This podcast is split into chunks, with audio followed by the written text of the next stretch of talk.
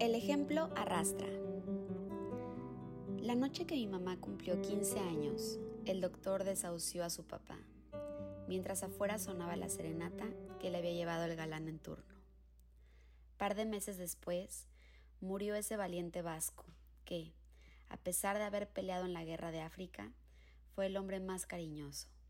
Su amor yo lo sigo sintiendo, a pesar de no conocerlo aquel hombre guapísimo que guardaba azúcar en las bolsas de su pantalón para comerla a lo largo del día, y que dejó su amado Bilbao para cruzar el Atlántico y llegar a Oaxaca, donde escribiría su historia de amor al lado de mi abuelita, mi Mi mamá siempre me ha dicho, me quedé con ganas de papá.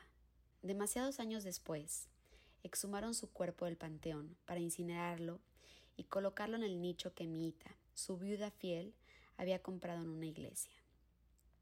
Durante una semana, las cenizas estuvieron en casa de mi abuelita, donde siempre me dejaba el camión de la escuela y donde pasaba mis tardes enteras. Después de comer, movía la mesa de la sala y gracias a que mi tía, a la que comúnmente se le conoce como Mallito Chula, me enseñó a poner discos LPs, bailaba toda la tarde ahí. Esa semana di espectáculos completos frente a las cenizas de mi abuelo. Yo sentía su compañía disfrutaba su presencia.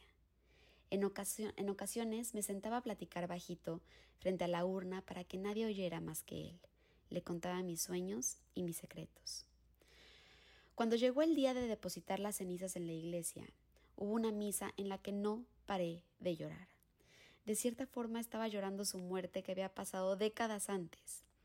Esa semana, con la compañía de sus cenizas, era lo más cercano a un abuelo que había tenido.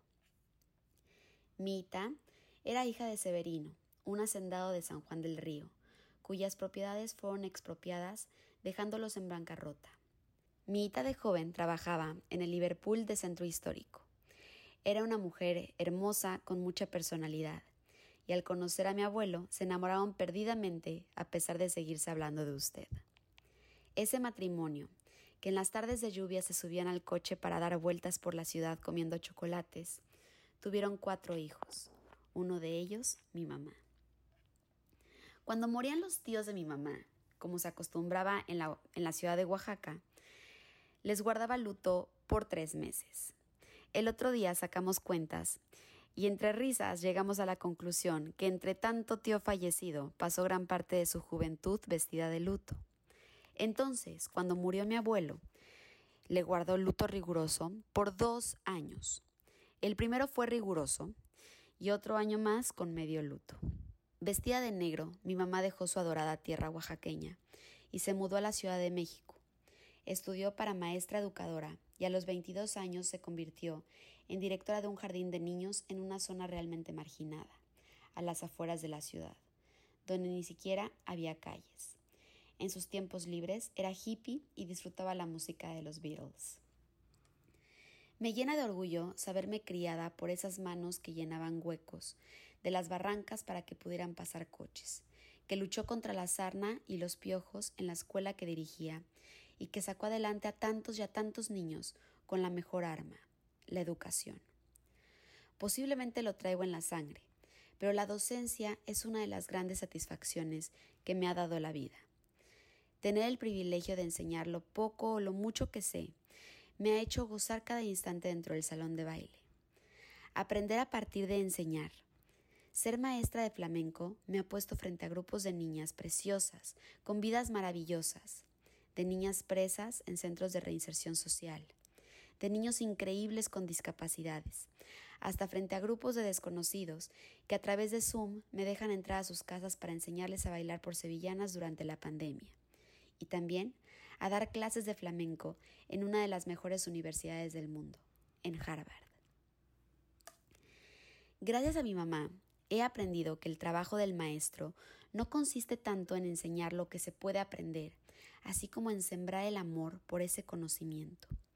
No se trata de enseñar a moverles el cuerpo, sino se trata de removerles algo dentro del corazón que se los mueva solito.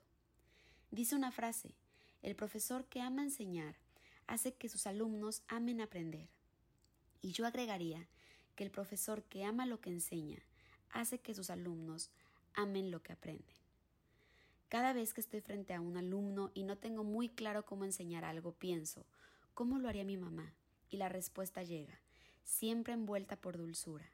Pareciera que sus modos van dentro de las bolsas del pantalón de mi abuelo llenas de azúcar.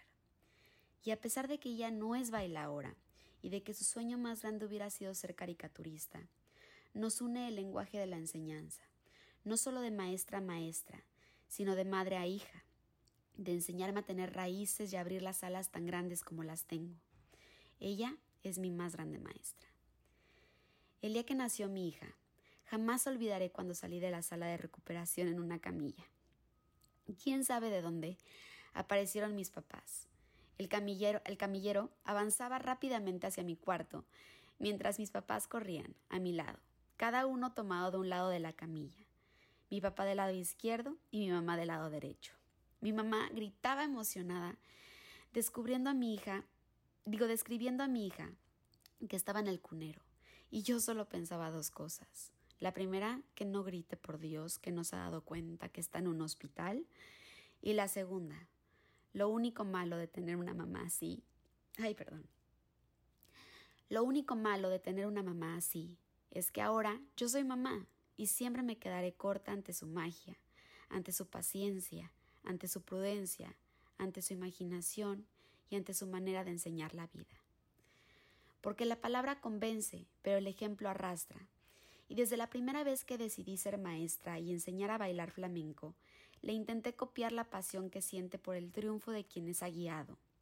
Porque del mismo modo que me enseñó, sin darse cuenta, a detestar cocinar, me enseñó que esa misma mujer que vistió de luto por años, por tantos años, se puede poner los colores más brillantes en cada una de mis funciones para que yo entre al público, frente a esas luces del escenario que nublan la vista, siempre pueda identificarla. Identificar a esa piedra angular de la que no me suelto, donde, a pesar de hacer los bailes más difíciles y de hacer los pasos más complicados, sigo sin saber caminar sin tomarme de su mano.